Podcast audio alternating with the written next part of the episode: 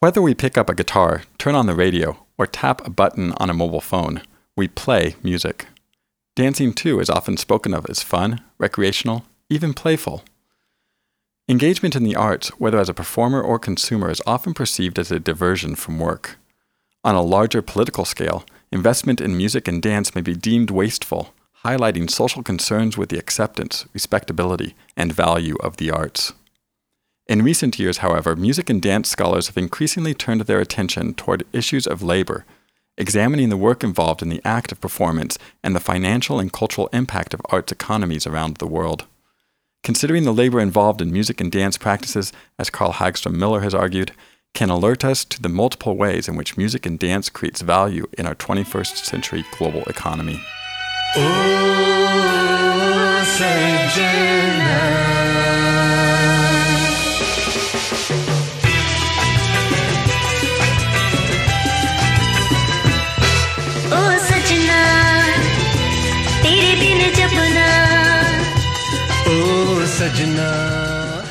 You are listening to Ethnomusicology Today, a podcast produced by the Society for Ethnomusicology, devoted to the exploration of contemporary issues in global music studies. I'm Trevor Harvey.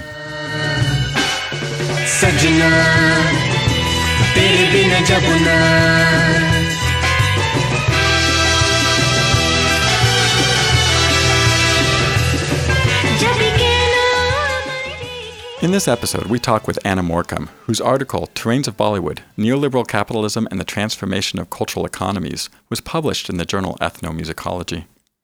In her article, Anna examines late 20th and early 21st century Indian dance culture, contrasting the middle class Bollywood dance craze with the rise of the less culturally accepted dance bar scene in India. Bars in which female dancers were showered with money to perform seductively for an all male clientele.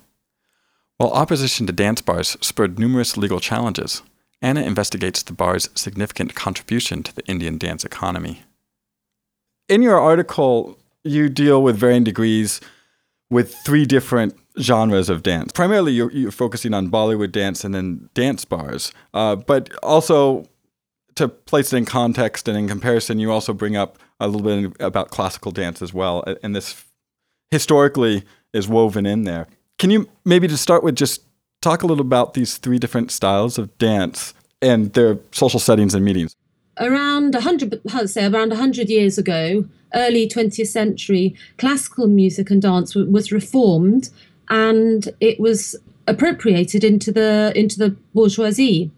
Before that, and it wasn't the sort of thing um, middle class people would do, um, and especially for women, it was not seen as respectable you know, the only professional women performers who performed in, in front of men or in public were courtesans or the South Indian Devdasis, who are, are basically courtesans, but attached to temples.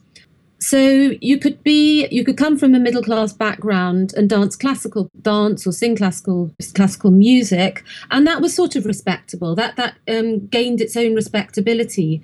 But to do, you know, Hindi film songs, film songs which are about romance and love and you know, that would not be respectable.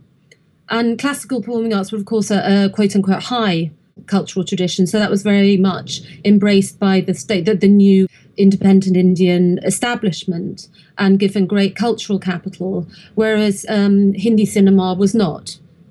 So it's interest. I was interested to see this this big boom um, in uh, Bollywood dance even though it had, had previously been seen as something not really respectable. So, on the one hand, there was this huge expansion of, if you like, the legitimate world of dance. If you're a middle class, um, you know, girl or a boy, you know, you can learn classical or you can do all this popular stuff. On the other hand, however, in the 1990s, dating from the late 1980s, there was also the rise of dance bars in Mumbai and in Maharashtra um, more generally. So these dance bars were fueled by money uh, lower down in the middle class. Girls, well, performing in bars, performing to virtually only male audiences who would drink, and there was a, a strong element of seduction. It was not seen as a respectable thing to do, a quote unquote respectable thing to do. So, you know, a girl from a nice middle class family would not go and dance in a bar, but she could join a Bollywood dance troupe. That would be fine, and even earn a good, you know, a good professional living doing so.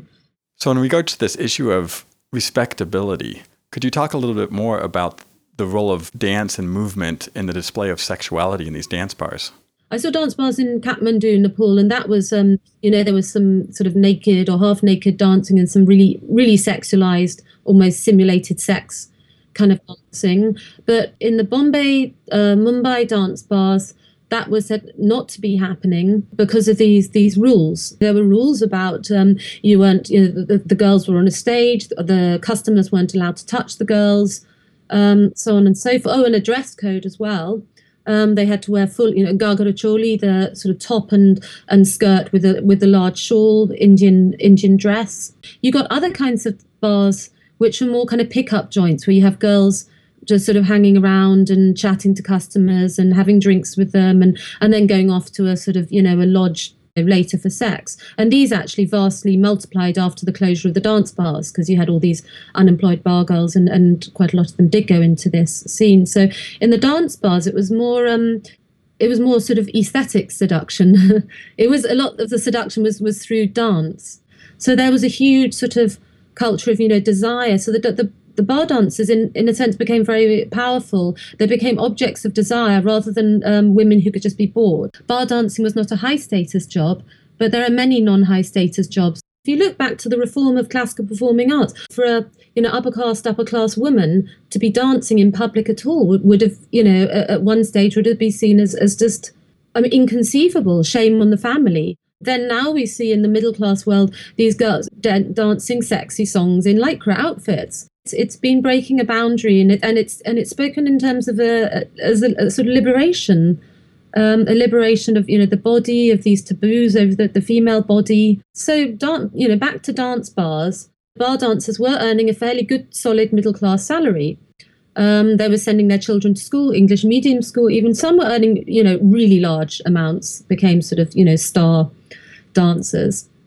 And I think, you know, I, I think it's not inconceivable if, if bars they were able to open and they were regulated, which they started bec- to become regulated. So with those rules, I could see middle class girls, you know, slowly, slowly going into that.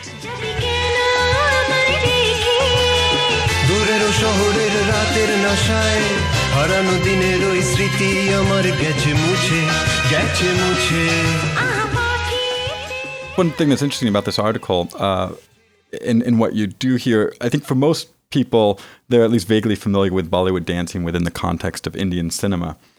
But you write about Bollywood dance culture as it exists beyond film, right? As part of uh, wedding celebrations, but also as part of uh, dance studios. Can you expand a little bit further on uh, this broader culture of Bollywood dance? So the wider world of, of Bollywood dance grew out of existing forms of dance. You can see the wider world of Bollywood dance becoming institutionalized along patterns not dissimilar to the institutionalization of classical dance. So the early 20th century music and dance schools were established across India. So that's one model. Another model is within uh, weddings. Traditionally, within a, an Indian wedding, you would have what's called the Sangeet. Sangeet, uh, the word used for music um, in Hindi, but it stood for a um, an all-female gathering, a musical gathering where the women, the the bride and, and women of the family would gather together and sing auspicious songs and um, you know a bit of dancing and also play you know like the dholak, the drums, and quite quite sort of simple amateur music making. So that Sangeet started to expand with people sort of you know mixing in Hindi film songs um, and dances into that, and and gradually it started. It's been transformed almost beyond recognition because now it involves large performances to all the wedding de- guests. Dance in Hindi cinema has has sort of snowballed through the decades. In the old days, it was just the vamps who danced, or the heroine would dance in a certain restrained way or classical way, or it was a folk dance, or she had some extenuating circumstances. So, increasingly, uh, in Hindi films, these boundaries were pushed with heroines dancing more and more because it shows off the heroine really well. If she can dance and audiences obviously love it. So you start to get these these big wedding um, dances. So these are sort of fantasy elaborations on the real world. And then the real world of, of wedding sangeet starts to imitate these scenes in, in hindi films And a lot of money is spent on that. Really, you know, you could be spending sort of $150,000 on your wedding sangeet alone. And, and this is a central part of your your study is looking at how capital, money, wealth, and resources are lavishly displayed within the context of of these uh, Bollywood dance events, and particularly through weddings, but also just in general, how lavish display or ostentatious display of wealth. How does that tie into this economic development, these political shifts in the, the 90s that you talk about, and the rise then of Bollywood dance? Well, I mean, seeing it um, in a sense quite simply is just a lot more um, money, large disposable incomes in the in the middle classes compared to before. So it's a question of, you know, where does this money go? You know, what do you do with surpluses? And how do you display it? In a capitalist society where people are earning money, you can have a sense of uh, excessive expenditure that, that becomes waste. It becomes wasteful. So it can be a, a fine line. So I was intrigued to see these in a huge amounts of money being spent on wedding sangeets in, in wealthy middle classes where you know each, each of the, the bride's friends dresses could cost a few thousand dollars so that that raises the status of the family to have you know 2000 guests rather than 1000 guests or, or whatever. So you know do we call it waste? Well no. And it's because it's absolutely rooted in the family. On the other hand in the dance bars so if you're you know a man in the dance bar you're away from your family and you're showering money on a, another woman not related to the family um, in in lavish sort of you know incalculable amounts, just sort of throwing it there, then that is seen as, as waste and just degeneracy. Actually, that money goes to the, the dancer and helps her, you know, build her family and, and feed, you know, any number of, of dependents. The bar girls had had many, many dependents. So, you know, a, a vast display in, uh, in within the family on a wedding sangeet is good it's not waste. It's it's it's really excellent. But spending lots and lots of money in dance bars, that's waste and degeneracy.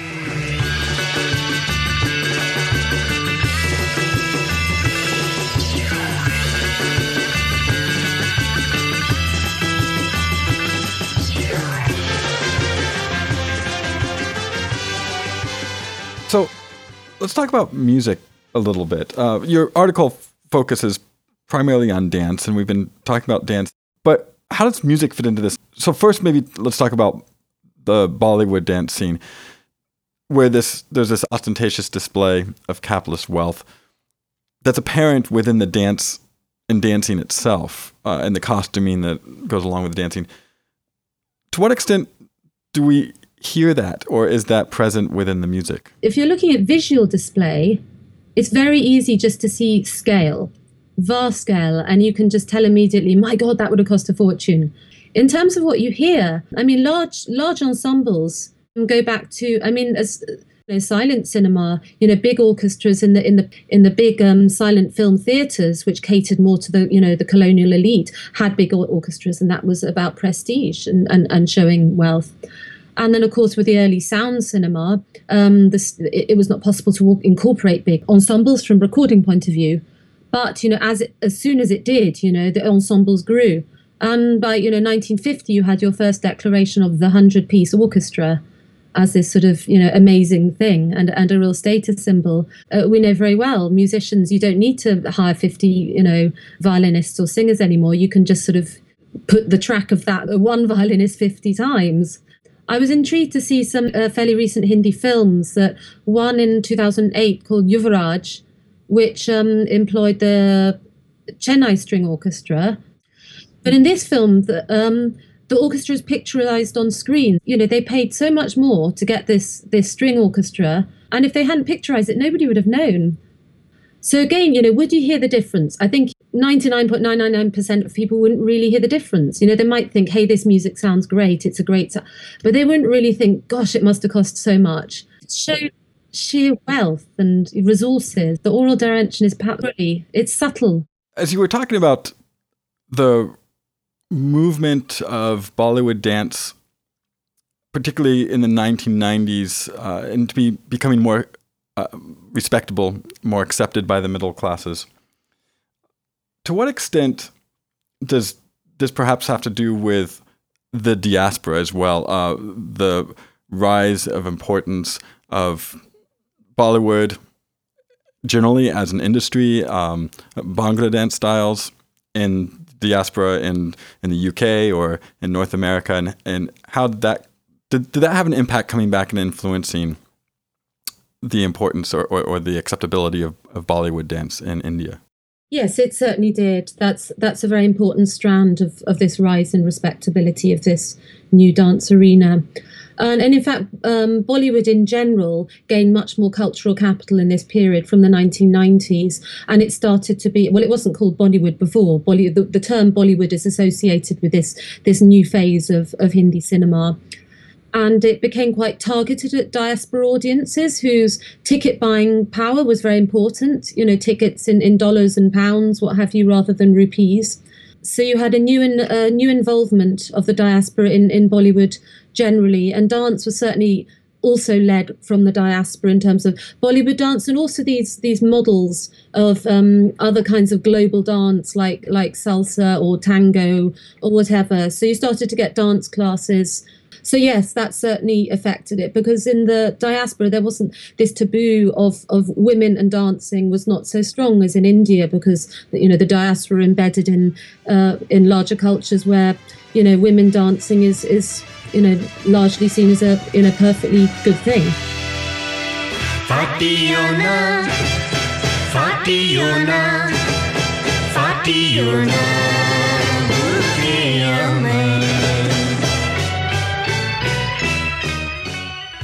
So then we sort of, you know, you know, jump to the bar girls. So I mean, you, you know, in India now there's a very conservative government, um, socially, culturally conservative, who who absolutely will, will see this sort of thing only in terms of of this is this is not Indian culture. This is terrible. It, it must be stopped for the social good. And at best, these these women are, are sort of pitiful you know they, they can't help it and and we must feel sorry for them i mean this gets us into terribly difficult topics of um, you know if a girl you know a girl is there dancing you know there for the pleasure of men a sort of sexualized pleasure is that sort of you know the worst insult to to womankind we can have? Um, but then what about the woman as a as a you know somebody who's working and earning? Um, does this completely devoid the woman of her dignity or or is is that not the case? So once you start talking to people about these things it changes very greatly. And and what I was interested to see um, in the Bar Girls debate was the argument got refocused at least partially onto labour and work, and the sort of value of that. You know, value to whom, um, rather than just the moral debate. And you have to see this as a, as a form of work.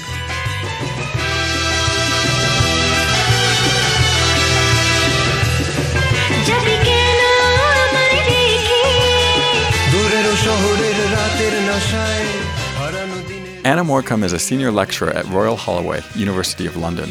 She is the author of three books and numerous articles on music and dance in India and Tibet. Her current research focuses on capitalism and economies of dance and music in South Asia. Her article, Terrains of Bollywood Neoliberal Capitalism and the Transformation of Cultural Economies, can be found in the spring summer 2015 issue of the journal Ethnomusicology.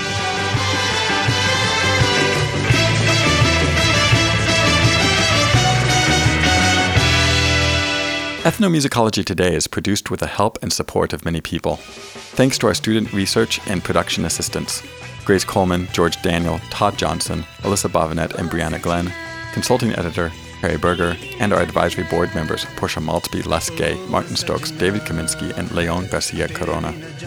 Additional support and encouragement has been provided by SEM past president Beverly Diamond, former first vice president Margaret Sarkissian, and SEM executive director Stephen Stuempfle. Special thanks to the Bombay Royale for the music in this episode.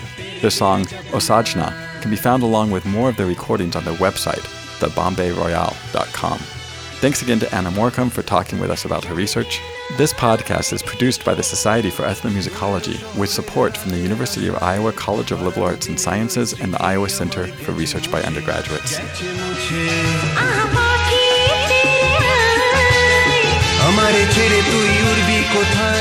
डाना मिले तब जबी तो जाता हर खोजे।